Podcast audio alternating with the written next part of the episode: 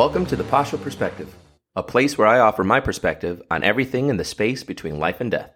I'm your host, Pacho. Today we're going to be talking about a video I like to show my students titled How Social Media is Making Us Mentally Ill by Jonathan Haidt. If you remember the name, Jonathan Haidt and Greg Lukianoff uh, are the authors of a book that came out a couple of years ago titled The Coddling of the American Mind How Good Intentions and Bad Ideas Are Setting Up a Generation for Failure. If you have not read this book, I'll put a link in the notes, but I strongly suggest you read it. It is a very interesting book written by two liberal writers who, ironically, have very uh, a lot of uh, opinions that I actually agree with and that I would like to share today. Obviously, I won't be talking about everything. I'm only talking about this specific video. Again, if you searched on YouTube how social media is making us mentally ill, you should be able to find it. So, the video uh, starts off talking about millennials and how millennials have higher connectivity than any other generations before.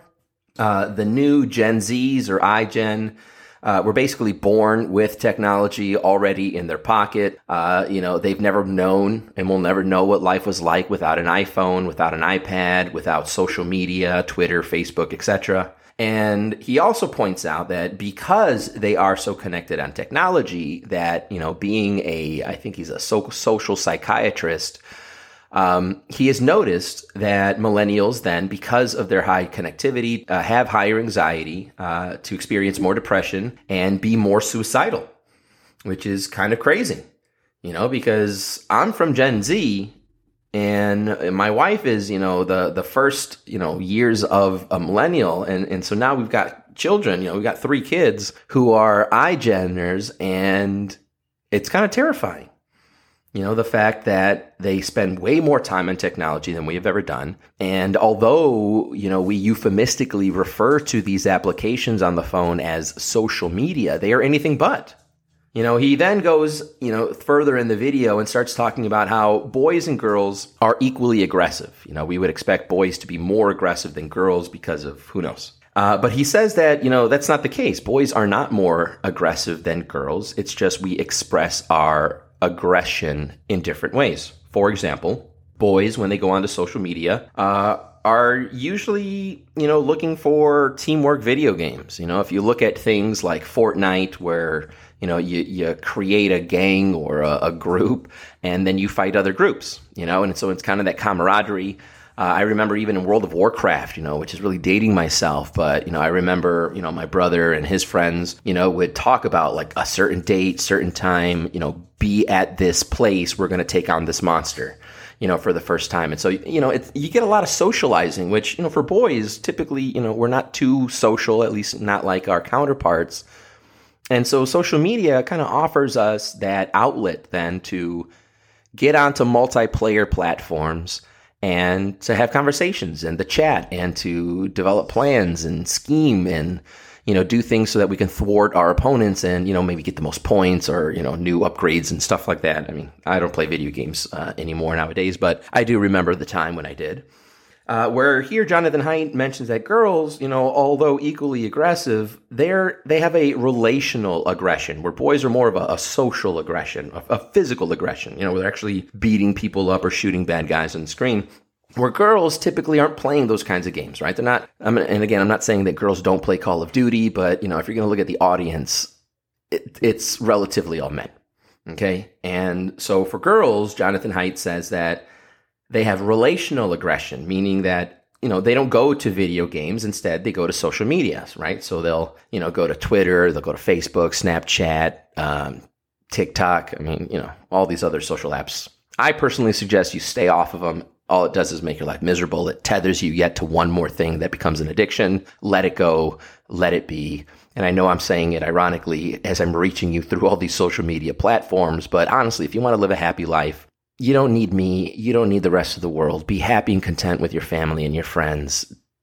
You know, be grateful for the things that you have. Work hard and strive for the things that you desire and don't blame anybody for anything. But anyway, that's a maybe a different podcast for another time. And so, because girls are more likely to get onto social media, they start to suffer from more bullying, right? Because a kid can get bu- be bullied at school, but when he goes online, he's hanging out with his friends, and so the bullying stops. Where for girls, they can get bullied at school, and the bullying does not stop like when they get on social media and they go to Twitter or Snapchat or and then, you know, the mean girls that pick her on, pick on her at school also start picking on her pictures and her videos uh, that she's tagged in or that she posts, you know, and troll her and, you know, say awful things. And, you know, I mean, I honestly believe that social media is the number one factor as to why suicide rates, suicide rates have gone up because, I mean, think about it. You know, we are, we used to raise children like in my generation, you know, we always had that idea of sticks and stones can break my bones, but words will never break me. Where this generation, I mean, they misconstrue words for violence. You know, they say that it's hurtful. I remember seeing some fanatic out of Seattle, you know, say that if a trans person beats somebody up because they were misgendered in their pronouns, that that was a reasonable cause to physically hurt somebody because they really believe that your words were just as violent as actual physical violence and aggression. That's insane. So, anyway, because girls are more social, they experience more bullying, right? It doesn't stop, it follows them even when they get home. And then they get feelings also of FOMO and FOBLO. Now, if you don't know what that means, FOMO, right, the acronym F O M O means fear of missing out, and FOBLO is the fear of being left out purposefully. You know, so it doesn't hurt so much because you weren't invited, but it kind of hurts when you start looking at pictures and videos of all your other friends who got invited. And then that person is is putting it on social media so that you know you were the only one who didn't get to experience it. You were left out on purpose, which I can only imagine, you know, plays some tricks on the psyche. And then the fear of missing out, I can relate to that all too often. My two younger, my two sons, when they were younger, man, they never wanted to take a nap. They never wanted to go to sleep because they always wanted to be there and see what was happening and to not miss out on anything. I mean, it even got to the point where my oldest son would sleep on my shoulder because he didn't want to be put down or laid down anywhere. He wanted, you know, to always be there in the middle of everything. And so, you know, it's kind of crazy. And so these poor girls, you know, and when I was told this, man, I was told this like, I don't know, like eight years ago, you know, suicide rates for girls between 14 and 24 were going up. You know, this was at a, a district meeting. And the irony is that the person giving the presentation could not account for why these suicide rates between in girls between the ages of 14 and 24 were going up. And I mean, I'm, I'm no genius, but I started thinking to myself, maybe it's social media maybe it's how much weight and power we're starting to give other people you know? I mean we used to have that saying that you know life is 90% when or 10% what life puts on you and 90% how you deal with it right? Your attitude. And our attitudes have become so soft and so weak we can't even take criticism. Heck, not even Will Smith can take a flip and G.I. Jane joke. And it was a pretty funny joke that he rightfully laughed at at the beginning. But anyway, I'm not going to talk about them. He doesn't deserve a spot on my podcast. But it is an apt example and something that is current in the time. So continuing on, Jonathan Haidt in the video starts to, you know, talk about how, you know, when you carry that over where, you know, we have these feelings of insecurity, of anxiety, of depression, suicide. Another thing that he noticed between the difference of Generation Z and iGen is that political discourse is completely destructive now. You know, before we used to have that that idea and that philosophy that we can agree to disagree. You know, we had a good conversation. I heard your points out. You heard my points out. But at the end of the day, I still believe what I believe, and you still believe what you believe. And you know what? We can still be civil, and we can even still be friends. Where nowadays, can you imagine that happening? Could you argue with somebody about how rotten and awful a person Gavin Floyd was? With one of those people who have been indoctrinated into believing that he is a saint? that it was meritorious to replace a school name after Martin Luther King Jr. for George Floyd instead, a guy who held a gun at a pregnant woman's belly. That's insane. But that's where we are. And so, how do we fix this problem? How are we going to fix this problem when we can't even speak to each other in this so called social media world that we live in? It was supposed to make us closer.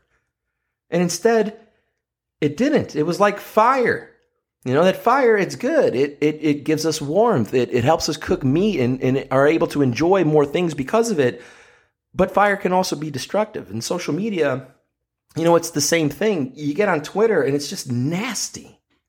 You know, and Instagram, he also talks about too, which isn't as nasty as Twitter, but it's kind of like, look at me, you know, and let me give you all my highlights so that way you feel insecure about what you're doing and getting done in your life. You know, mind you, it maybe it took three hours to get the one picture taken because we all hate each other. But you see the photo, you see paradise, you see ease, you see all these other things that you're jealous of, but you don't really get to see what it took to get there. You don't see what happened afterwards. You know, it's easy to want to be like somebody else, but you forget, like we've mentioned in previous podcasts, what they had to go through. And would you really want to, knowing, you know, afterwards what they went through, would you really want to exchange your life for theirs? I would think mostly you know, that most people would not want to do that. So then he starts talking about, you know, how crime in the 80s was, you know, that it was, we hung out outside.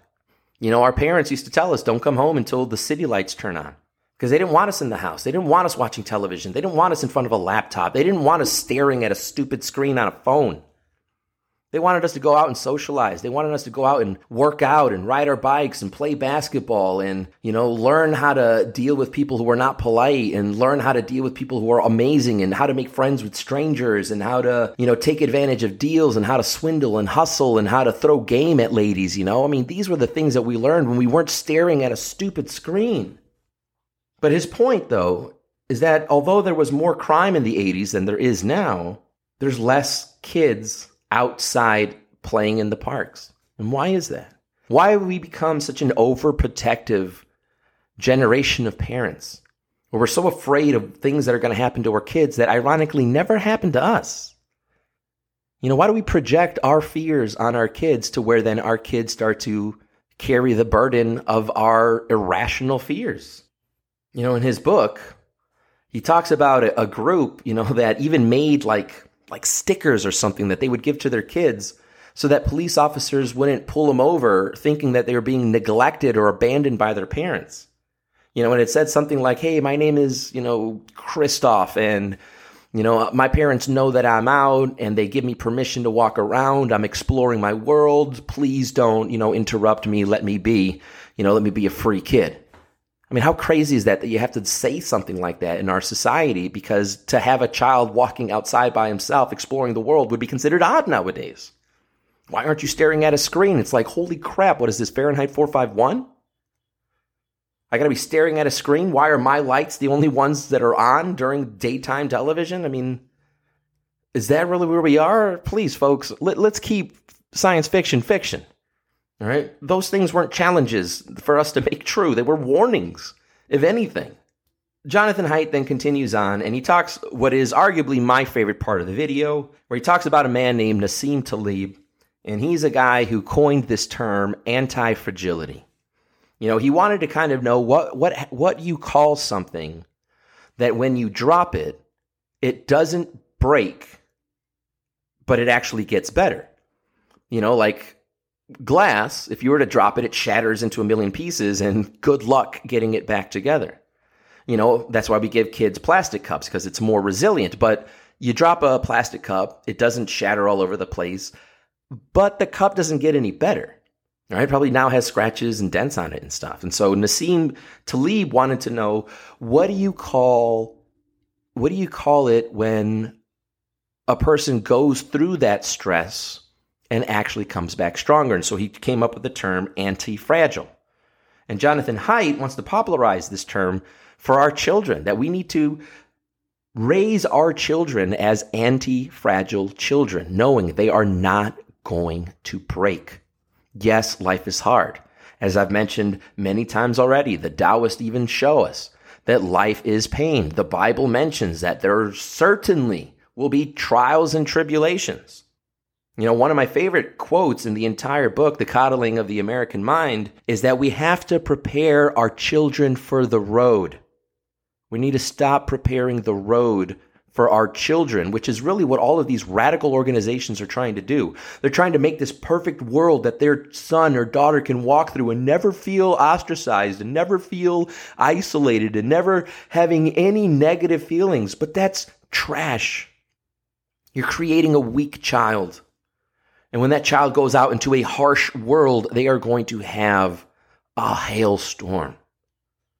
You need to teach your child to be strong so that when they confront all the dragons and obstacles that life will throw at us, they don't run away in fear. They don't cower. They stand. They overcome. They break, but then they come back stronger. Think about our muscles. You break down your muscles when you do curls. You give it a day of rest so that it builds back, but it doesn't just build back to that same level. It builds back stronger. That's why you can go from 15 pound dumbbells to 20 pound dumbbells in a week. And then you go to 30 pound dumbbells after a month because we're getting stronger. And the human mind is the same way. We get stronger through experience. When bad things happen to us, we learn from them. When we put our hand on the hot stove, we learn. We don't put your hand on a hot stove. Look for signs. Is the red light that says, you know, the indicator for a hot su- surface, is that on? You know, we start asking people, hey, have you been cooking soon? We learn how to prevent ourselves from burning. We become better, smarter, wiser. Those are the kind of kids we need to develop in our society. Ones that can handle threats and challenges. Because threats and challenges are needed to grow and get better. We can't stretch ourselves always dealing with the same thing. If all you do is curl 10 pound dumbbells, you're not going to get stronger. You got to push yourself and challenge yourself and give you something a little bit more. And that's how we become stronger. And it's the same thing with our hearts and our minds we got to recognize that we're not weak. We're not fragile. Words don't hurt us. We give those people power over us when we allow simple words. I mean, who are they? They don't know me. They don't know you. They don't know us. So why do we care what they say? That's another danger of social media is that it, it's given a bullhorn to strangers that we don't even know. And they affect our lives to the point where people are committing suicide because they start believing it. We got to learn, we learn best from life's experiences. Pain is a hell of a teacher. And it's not from parental lectures. I mean, I wish my children would learn from every speech that I give them. I wish my students would learn from every speech that I give them. I can tell them until I'm blue in the face that the stove is hot, but there are some people that just have to do it. They have to put their hand on there. They have to know, well, what is your idea of hot? Doesn't match up with my idea of hot. Does it really hurt as much as you say it will? You know, I mean, some people have to investigate and do it, and then they become wiser. Are they going to burn their hand? Yeah, they are. But I bet you they'll never do it again.